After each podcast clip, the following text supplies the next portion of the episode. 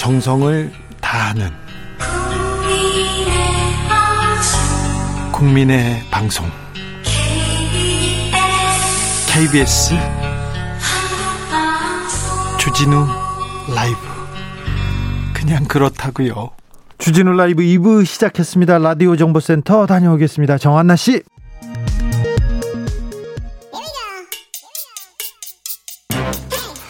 뉴스를 향한 진지한 고민 기자들의 수다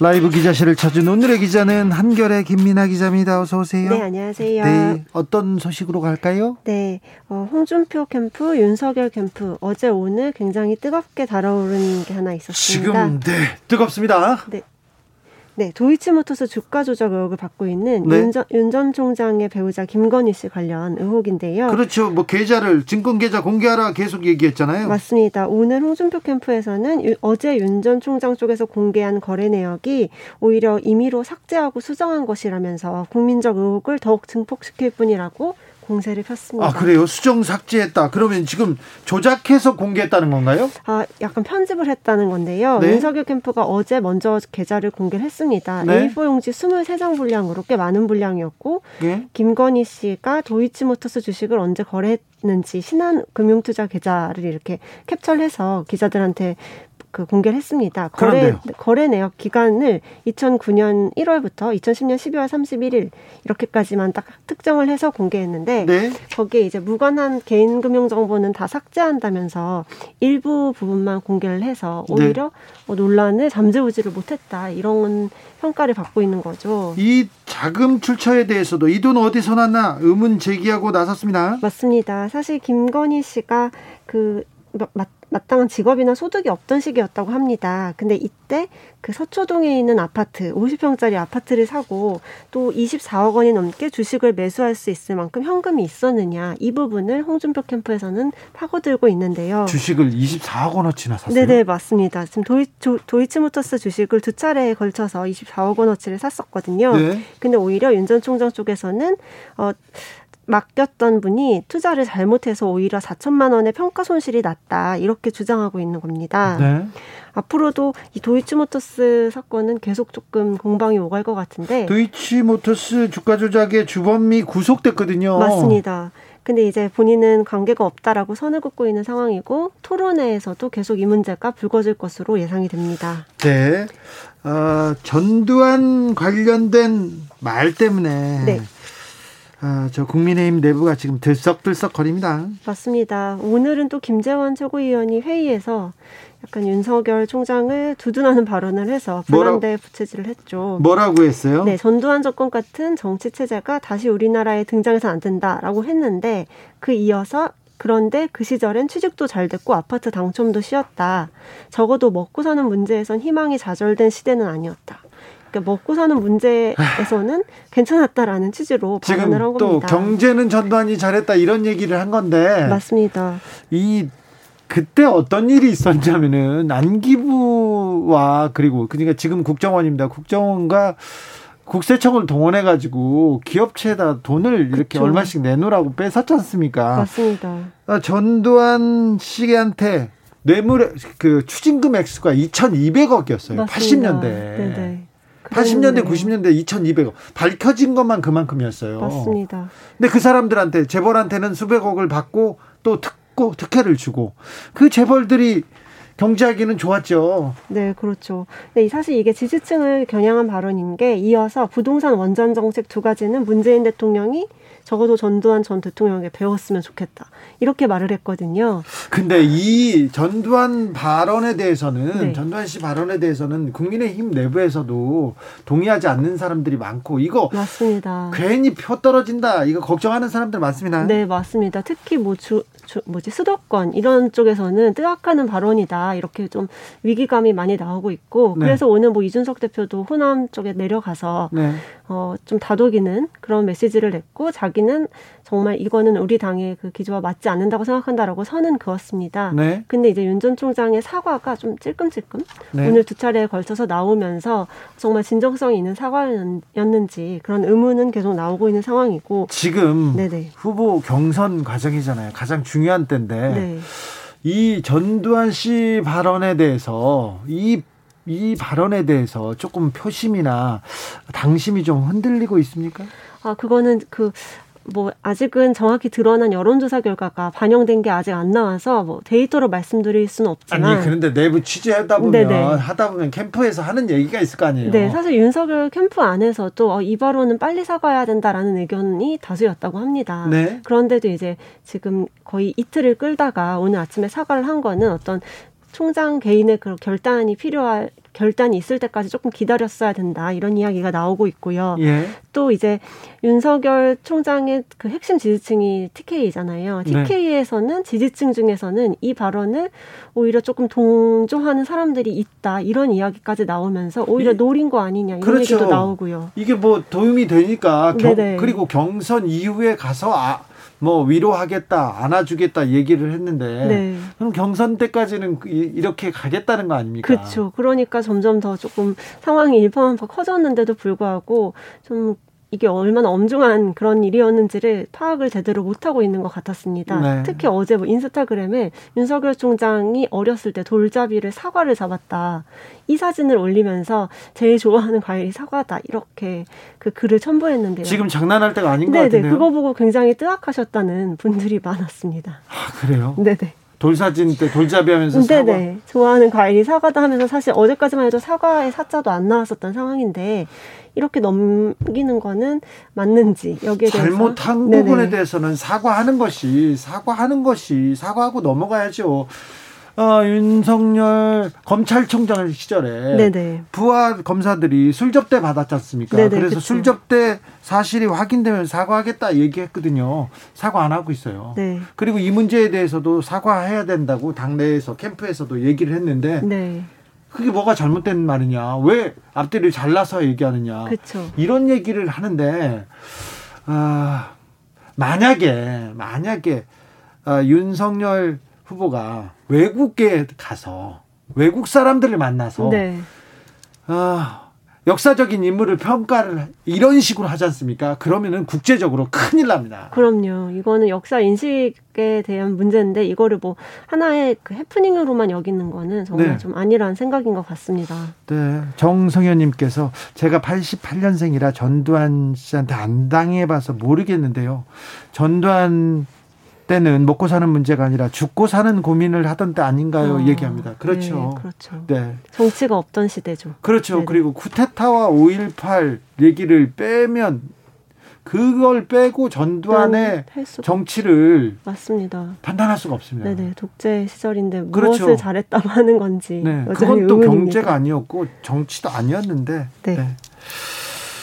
음, 네. 자, 국감이 끝났습니다. 네. 국감이 끝났는데 자 이재명 국감이었어요. 맞습니다. 대장동 국감이었고요. 네. 국감 평 어떻습니까 기자들은? 아, 그 원희룡 전 지사가 평가한 게 있는데 첫날엔 5대 0으로 졌고 둘째 날엔 3대 2로 졌다. 이게 딱인 것 같습니다. 아 그래요? 네네. 어쨌든 둘 다 국민의힘으로서는 굉장히 벼르던 이벤트였는데 네, 패했네요. 이패한 네. 것으로 왜 국민의힘 의원들은 이렇게 준비를 안 했을까요? 그러게요. 그때 이제 거기에 대해서 물어보면은 어, 증인을 제대로 채택하지 못했고 자료를 제대로 받을 수가 없었다 이렇게 조금 핑계를 대는데요. 그럼에도 불구하고 아쉬웠다는 그런 평가가 김용판 의원은 완전히 헛발질했어요. 맞습니다. 김용판 의원이 그 돈다발 사진을 공개하면서 오히려 전세가 정말 확 넘어가게 된 그런 오히려 네 그런 시발점이 됐었죠. 네 사과는 아직 안 한 걸로 알고 있습니다. 이재명 후보 이제 경기지사직을 내려놓겠죠? 그렇죠. 이제 어 언제냐 시점에 대해서 많이 궁금증이 쌓이고 있는데요. 이재명 후보 같은 경우에는 그 대장동 국감은 압승으로 끝냈고 이제 남은 것이 이낙연 전 대표랑 언제 만나는지 그렇죠 고민이 사라진 게 아닙니다 맞습니다. 이낙연 대표와 만나야 되고요 원 팀을 위해서 맞습니다 어, 네 엔진을 가동해야 되는데 이거 네. 어떻게 언제 만납니까? 아 일단은 온 아, 어제죠 어제 그 국토위 국감 중간에 이낙연 후보와 이재명 아니 아, 네. 이나, 이낙연 전 대표와 이재명 후보가 전화 통화를 했다고는 알려져 있습니다. 예. 언제 만나자라고 약속을 잡은 건 아닌데요. 음, 지금까지 이낙연 후보가 계속 좀 두문불출하면서 네. 그 경선 뒤에는 전국을 돌아다니면서 조금 입장을 유보를 해왔는데 잘 풀릴 수 있을지 그게 네. 조금 관건일 것 같고요. 네. 그래야지 이제 지사직 사태의 일정도 잡힐 것 같습니다. 기자들의 수다 한결의 김민아 기자 감사합니다. 네, 감사합니다. 누리호 발사 성공 여부 발표가 임박했습니다. 아, 잠시 누리호 발사 관련해서 대통령의 대국민 메시지 KBS 1TV를 통해 듣고 오겠습니다.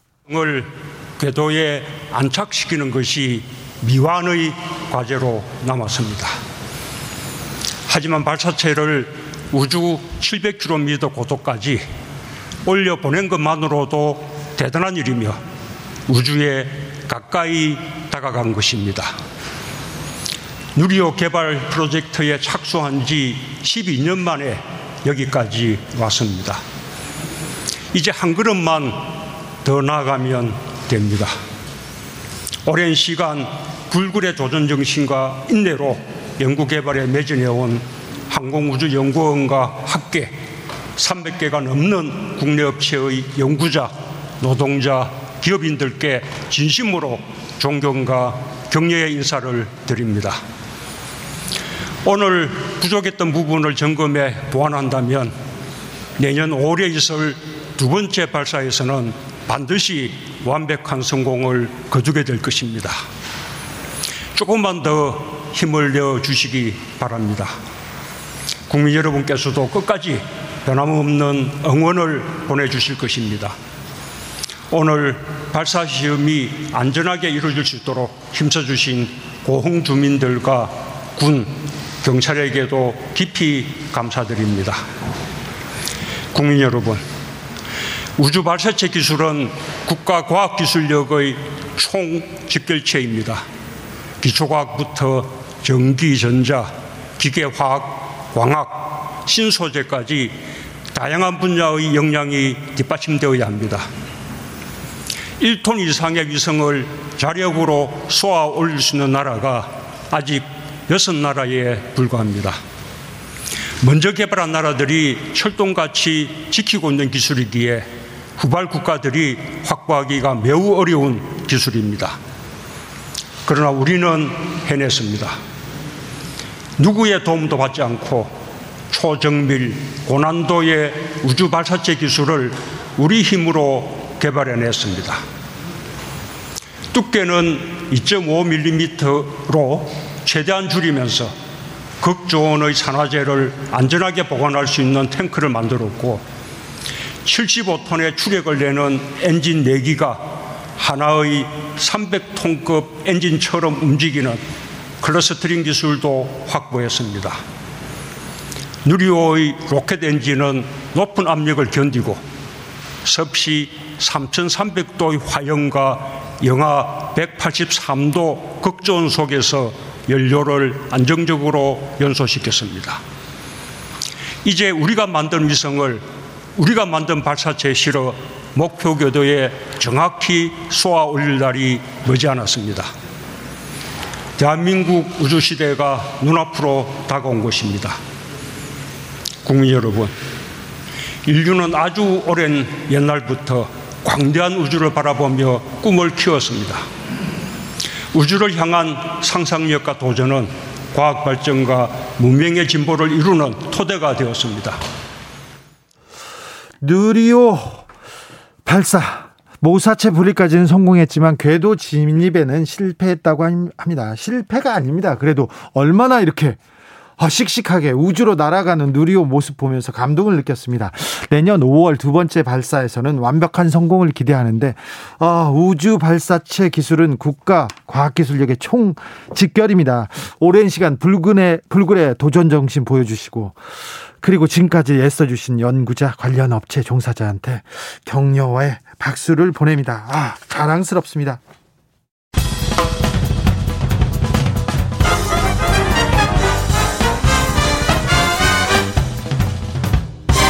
훅 인터뷰 모두를 위한 모두를 향한 모두의 궁금증 훅 인터뷰 유례 없는 코로나 시대 당혹스러운 기후 위기 파국을 막기 위해서 전 세계 지금 나섰습니다. 탄소 제로로 가는 길 시작했습니다. 우리 정부도 2050년까지 탄소 순 배출량 제로를 달성하겠다고 목표를 내세웠습니다.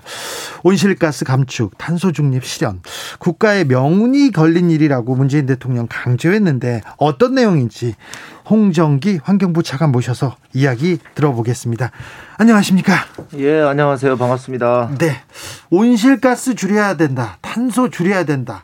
이런 얘기는 많이 나와요. 그런데 줄여야 되는 이유, 탄소 중립해야 되는 이유가 뭡니까? 차관 예. 뭐 기후위기가 심각해지고 있다는 얘기들은 많이 듣지 않습니까? 느끼고 있습니다. 예. 저희도 직접 작년에 뭐 54일 장기간에 장마가 있어서 상당한 수해 피해도 있었고요. 네. 또 지구촌을 보면 뭐 미국에서 이 역대급 한파도 오고 이후 유럽에서도 대규모 홍수 사태가 발생하고 건조해서 산불도 계속 나고요. 예, 예. 이런 여러 가지 기후기가 일어나고 있는데 유엔에 한 3천여 명의 과학자들이 모여서 연구를 하고 있는데 네.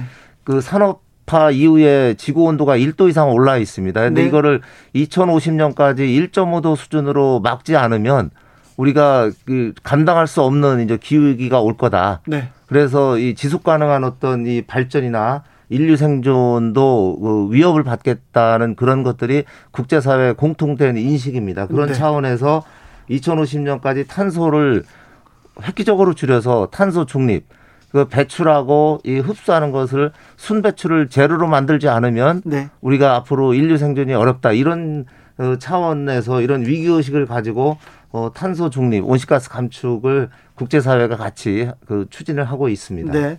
온실가스 줄이고 탄소 중립 좋아. 다 좋은데 먹고 살기도 힘든데 이거 경제는 좀 악영향 아니냐. 그렇게 걱정하는 그런 시선도 있습니다. 이게 환경 문제를 규제로만 보는 시선도 굉장히 좀 넘어야 될 장벽입니다.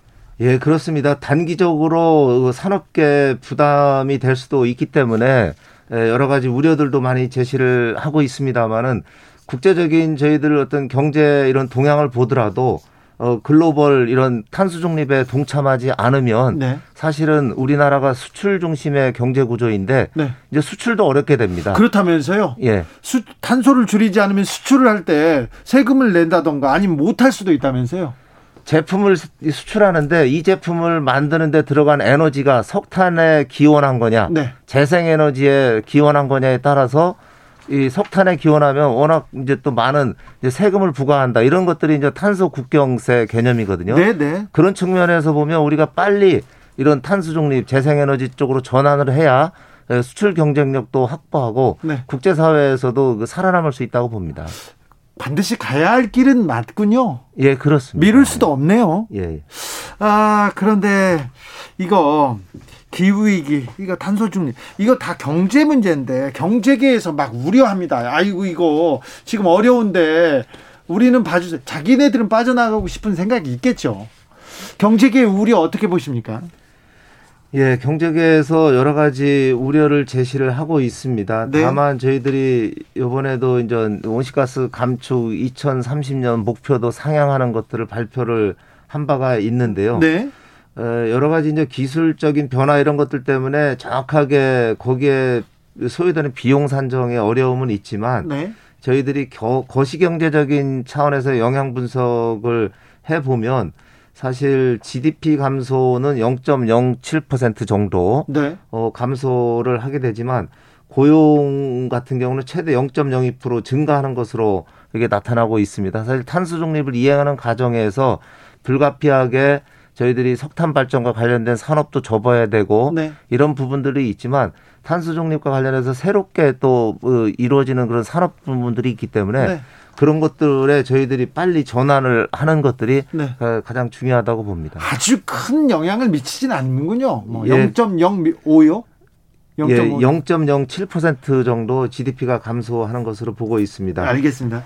근데 외국에서 한국을 기후 악당이라고 막 한다던데 그 진짜입니까? 그렇게 악당이라고 표현하는 이유는 뭡니까? 예, 저희들이 그동안 온실가스 배출량이 계속 증가해 온 나라입니다. 저희는 네. 그이 또 석유화학이라든지 중화학공업 위주의 산업 구조를 가지고 있고 온실가스가 다배출 구조의 산업 구조입니다. 네. 그래서 유럽 같은 경우에는 1990년대에 이미 이제 온실가스가 최고점에 이르렀다가 이제 감소하는 추세에 있는데 네. 저희 나라 같은 경우에는 최근에 2018년에야 온실가스 배출이 최고점 연간 배출량이 7억 2,760만 톤에 이르렀다가 이제 19년도부터 이제 줄어들고 있는 추세입니다. 아, 그래요? 그러다 보니까 최근까지도 계속 온실가스가 증가하고 있는 상황에 대해서 어 해외에서 이제 기후 악당 국가라는 이런 어 뭐 평가들이 있었습니다. 그런데 이제 지금은 줄고 있습니까, 확실히? 예, 그렇습니다. 아시는 것처럼 이제 저희들이 석탄 발전도 많이 이제 폐지를 해 나가고 있고 네. 또 작년에 국회에서도 이런 기후 위기에 심각성을 인식을 해서 기후위기 대응에 관련되는 결의문을 국회 차원에서도 채택을 한 바가 있고요. 네. 작년 10월에 그래서 대한민국 정부에서도 탄소 2050년 탄소 중립을 선언을 했고 네. 또이 탄소 중립 과 관련돼서 앞으로 국제적인 어떤 투자에 있어서 새로운 어떤 석탄 발전에 대한 투자를 하지 않겠다. 이런 선언도 금년 5월에 한 바가 있고 예? 요번에 인전 탄소 중립 시나리오에서는 네. 2050년까지는 우리는 석탄 발전은 아예 하지 않겠다. 예. 중단하겠다. 이런 것들을 선언하고 예, 자동차 관련해서도 현재는 인전 경유차라든가 네. 휘발유차 이런 그 내연기관 중심의 이제 차인데요. 이것들을 2050년까지는 그 80% 90%까지 이제 무궁해 차로 전기차 수소차로 전환하는 내용들을 담고 있습니다. 그래서 네. 우리나라 여러 가지 경제 구조의 어려움 그런 네. 거에도 불구하고 저희들이 획기적인 온실가스 감축 방안들을 제시를 하고 있기 때문에 네. 아마 이 국제사회에서도 그런 부분들은 좀 평가를 할 거라고 기대를 하고 있습니다. 알겠습니다. 차관님도 혹시 음, 환경을 위해서 전기차나 수소차 타십니까? 예, 저는 여기 이제 서울에서 있을 때는 관용차는 지금 수소차를 쓰고 있고요. 네. 세종에서는 이제 전기차를 쓰고 있습니다. 네. 그리고 저 이제 집에서는 또 저희들이 앞으로는 이제 건물 부문의 에너지도 네. 검, 많이 쓰지 않습니까? 네. 그거를 석탄 발전에 기원한 것보다 네. 건물 스스로 이제 에너지를 만들어내는 노력도 네. 중요합니다. 그래서 네. 에, 건물 외벽에다가 이제 이 건물 일체형 태양광을 단다든가 하면은 네. 이게 이제 외부의 도움을 받지 않고 에너지를 스스로 만들 수 있거든요. 네. 그저 같은 경우도 그 아파트에 살고 계시네. 있습니다만은 네. 집에다가 소형 그 이제 이 태양광 발전을 해서 네. 어, 조금이나마 이제 그런 노력들을 해나가고 있습니다. 어, 우리나라가 지금 어, 이 탄소 배출 온실가스에 대해서 조금 늦게 대응한 게 맞아요. 그런데 좀, 좀 서둘러 가야 될 것 같습니다. 그런데 저는 좀 아쉬운 게 어, 이명박 정부 시절에 녹색 성장을 내걸었는데 그때 석탄 발전 오히려 늘었습니다. 그리고 석탄 중에서도 어, 조금 질 낮은 석탄을 막 쓰게 해가지고 정말 실제 에너지 정책은 정부의 말과 정반대로 갔었는데 자, 석탄 발전을 대체하면서 대체하면서 우리 정부가 좀 준비한 에너지에 대한 대안은 뭡니까? 예. 어, 지난 정부에서 저희들이 이제 저탄소 녹색 성장 기본법을 만들고 네. 그거에 따라서 어, 저탄소 정책을 추진했습니다만은 실제 이제 온실가스 배출량이 지속적으로 이제 증가해 왔던 그런 문제가 예. 있, 었고요 말씀하신 것처럼 그 이제 석탄 발전이라든지 그런 것들을 획기적으로 재생 에너지로 전환하지 못했던 부분이 있습니다. 그래서 이번에 저희들이 2030년 그 온실가스 감축 목표를 획기적으로 강화하고 어, 2050 탄소 중립 시나리오를 만드는 과정에서 어, 석탄 발전 위주의 전력 공급 정책을 이제 탄소가 발생하지 않는 재생 에너지 중심의 전력 공급으로 추진을 하게 됩니다. 그래서 중간 목표인 2030년에 현재 한 6.2% 정도밖에 재생에너지가 안 되거든요. 네.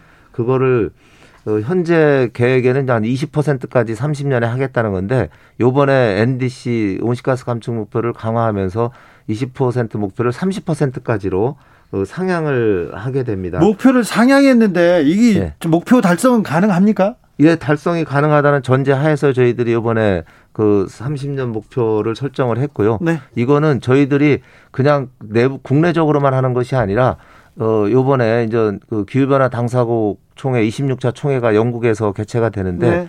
거기에서 우리나라의 이런 NDC 상황 목표들도 어, 국제사회에도 발표할 계획을 갖고 있습니다. 차관님, 음, 환경에너지, 대체에너지는 비싸다, 효율 떨어진다 이런 지적 계속 되는데 맞습니까 이 말이?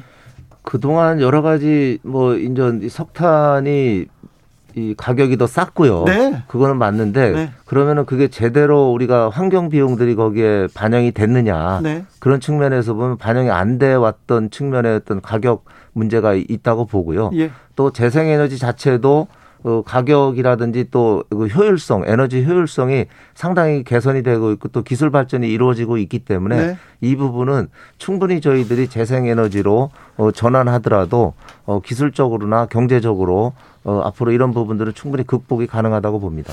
아, 기후 위기 이렇게 심각한데 탄소 중립 필요성 아는데 국민들이 심각하게 받아들이지는 않는 분위기가 있습니다. 어, 국민들에게 당부하고 싶은 말씀 있으면 부탁드리겠습니다. 예, 저희 정부에서도 좀 이 적극적으로 홍보를 못한 부분이 있는 것 같습니다. 최근 국정감사에서도 어, 국민들의 탄소 중립에 대한 인식이 상당히 아직 낮은 수준이라는 설문조사를 가지고 어, 질책을 받은 바가 있는데요. 네. 1차적으로 그래 저희들이 에, 가정에서 학교에서 또 직장에서 할 수 있는 탄소중립과 관련된 구체적인 그 생활 실천 프로그램들을 만들어서 지금 제시를 해드리고 있고요. 또 하다못해 저희들이 일회용품을 이제 줄이려는 노력을 많이 하지 않습니까? 네. 그것이 그냥 폐기물을 발생을 줄이는 것뿐만이 아니라 네. 그거 자체가 타, 이 석탄에서 기원한 이 플라스틱 생산이기 때문에 그런 일회용품 사용 줄이는 것 자체가 예, 탄소 중립으로 가는 온실가스를 줄이는 예, 노력입니다. 그리고 네. 저희들이 전기차나 수소차 또 대중교통 이용하고 이런 그 생활 습관을 하나하나 바꾸는 것들이 네. 온실가스를 줄이는 거기 때문에 이런 부분들에 대해서 국민들께서 동참을 해 주시면 네. 또큰 틀에서 저희들이 재생에너지로 전환하고 산업계에서 또 이 기술 발전을 통해서 탄소를 줄일 수 있는 그런 저탄소 산업으로 전환하고 거기에 대해서 정부에서 지원을 또 적극적으로 하는 네. 그래서 내년에도 기후 대응 기금에 한 그 2조 5천억 포함해서 탄소 중립과 관련돼서 한 12조 원을 어, 지원 예산을 지금 마련을 해놓고 있습니다. 알겠습니다. 저부터 아무튼 친환경 그리고 쓰레기 줄이는데 앞장서겠습니다. 정부의 탄소 중립 목표가 공허한 구호로 끝나지 않도록 많이 애써 주십시오. 응원하겠습니다. 예, 저희들도 열심히 하겠습니다. 국민들께서 같이 동참해 주시면 감사하겠습니다. 감사합니다. 환경부 홍정기 차관이었습니다. 아, 돌발 퀴즈의 정답은 오늘 어흥 아니고 고흥이었습니다. 자, 교통정보센터 다녀오겠습니다. 이승미 씨.